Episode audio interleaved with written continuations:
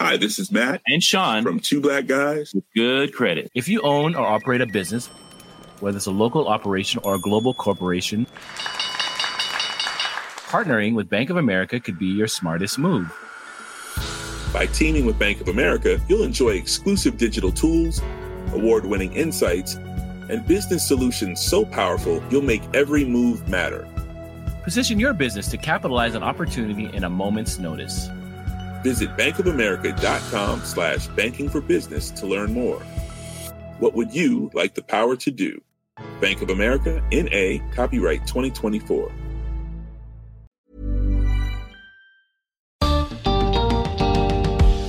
Los seres humanos tenemos la capacidad de cuestionar nuestra propia existencia y con cada pregunta que nos hacemos, expandimos nuestro universo. Bienvenidos al podcast de TED en Español, soy Gerry Garbulsky. En su charla en TEDx Río de la Plata, el filósofo Valentín Muro recorre las preguntas más profundas que puede hacerse el ser humano para tratar de comprender su entorno y el mundo. Esencialmente, se pregunta cómo funciona el asombro.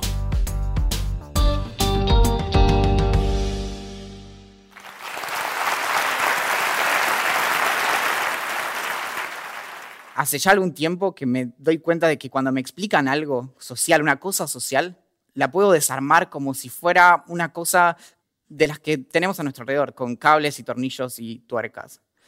Pero que, por ejemplo, cómo funcionan los cumpleaños, o cómo funciona eh, hacer amigos, o cómo funciona jugar a las escondidas, son cosas que también se puede entender cuando las abrimos. Y por eso es que ya desde hace bastante tiempo que cuando me preguntan de qué trabajo cuento, que me dedico a entender cómo funcionan las cosas. Es una respuesta un poco pretenciosa, entonces algunas personas piensan que me dedico a esto porque tengo una, soy una suerte de experto en cosas con una peculiar capacidad para entender cómo es que funcionan. Lo cierto es que si me dedico a esto es porque me cuesta mucho, pero mucho, entender qué demonios pasa a mi alrededor.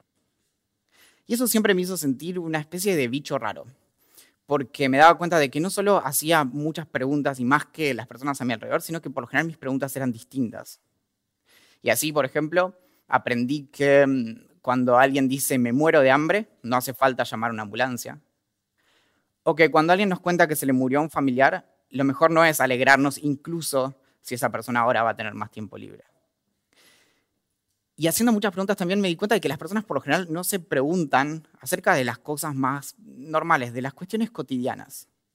Por ejemplo, ¿por qué nos saludamos con un beso? O nos damos la mano, al menos solíamos hacer eso.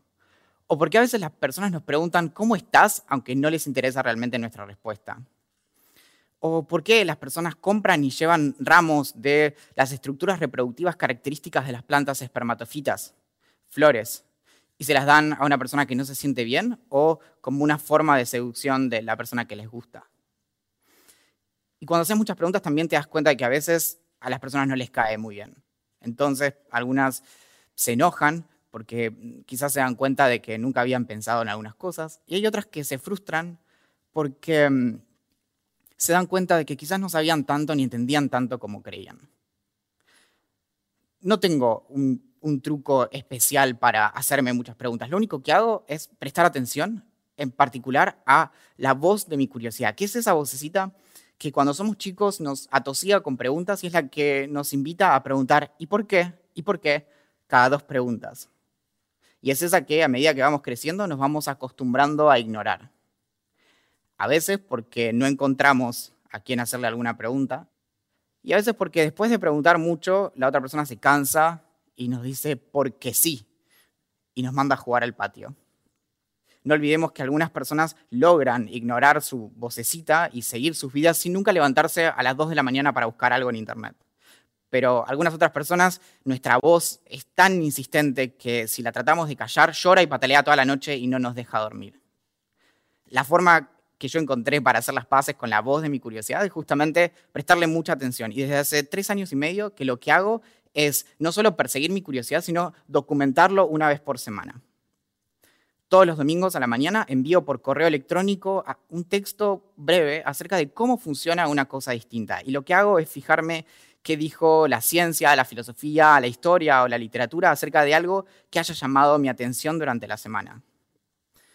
Por ejemplo, eh, escribí acerca de cómo funcionan los bolsillos, que a veces no son más que un mero reflejo de la manera en que la misoginia o el sexismo toman la forma de diminutos bolsillitos que no sirven para nada.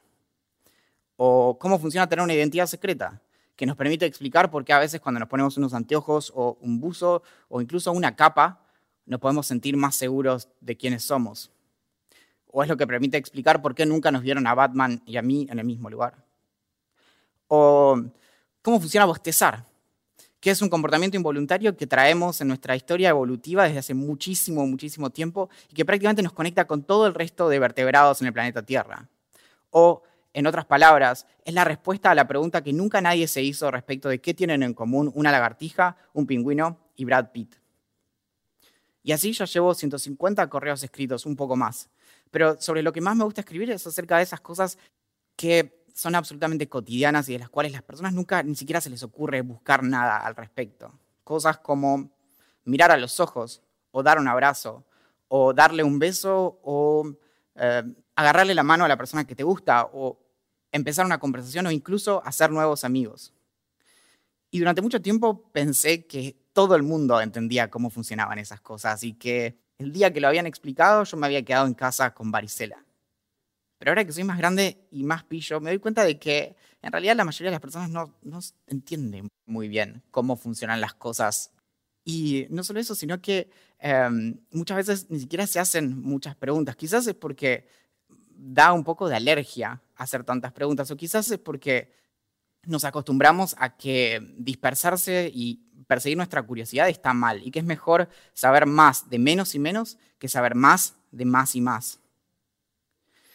Y lo que aprendí también es que eh, algunas personas solo necesitan un empujoncito para empezar a hacerse preguntas y detenerse en las cosas que les llamaron la atención durante la semana.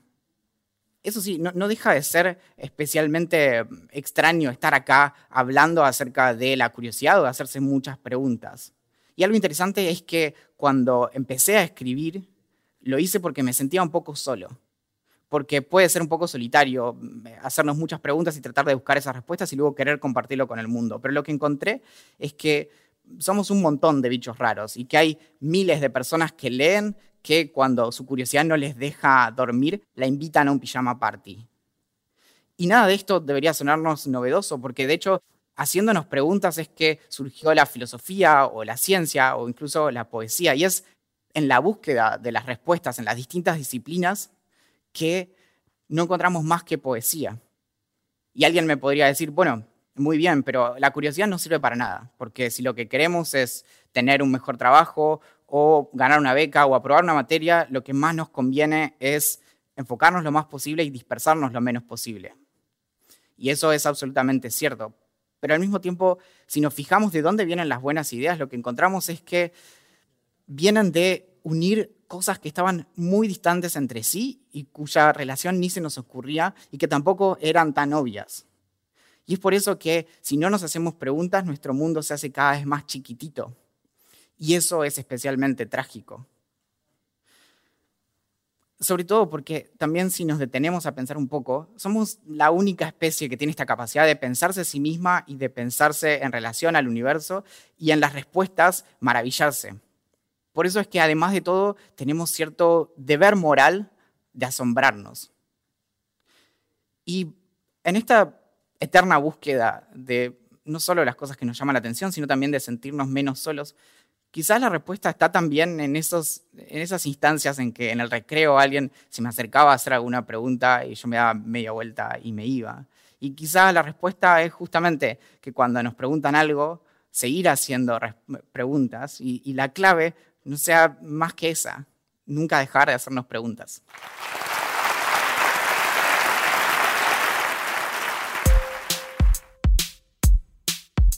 Si les gusta TED en Español, la mejor manera de apoyarnos es compartiendo el podcast con sus amigos. Pueden encontrar todos los episodios en Spotify, en Apple Podcast o en ted en español punto com. Soy Gerry Garbulsky y los espero en el próximo episodio.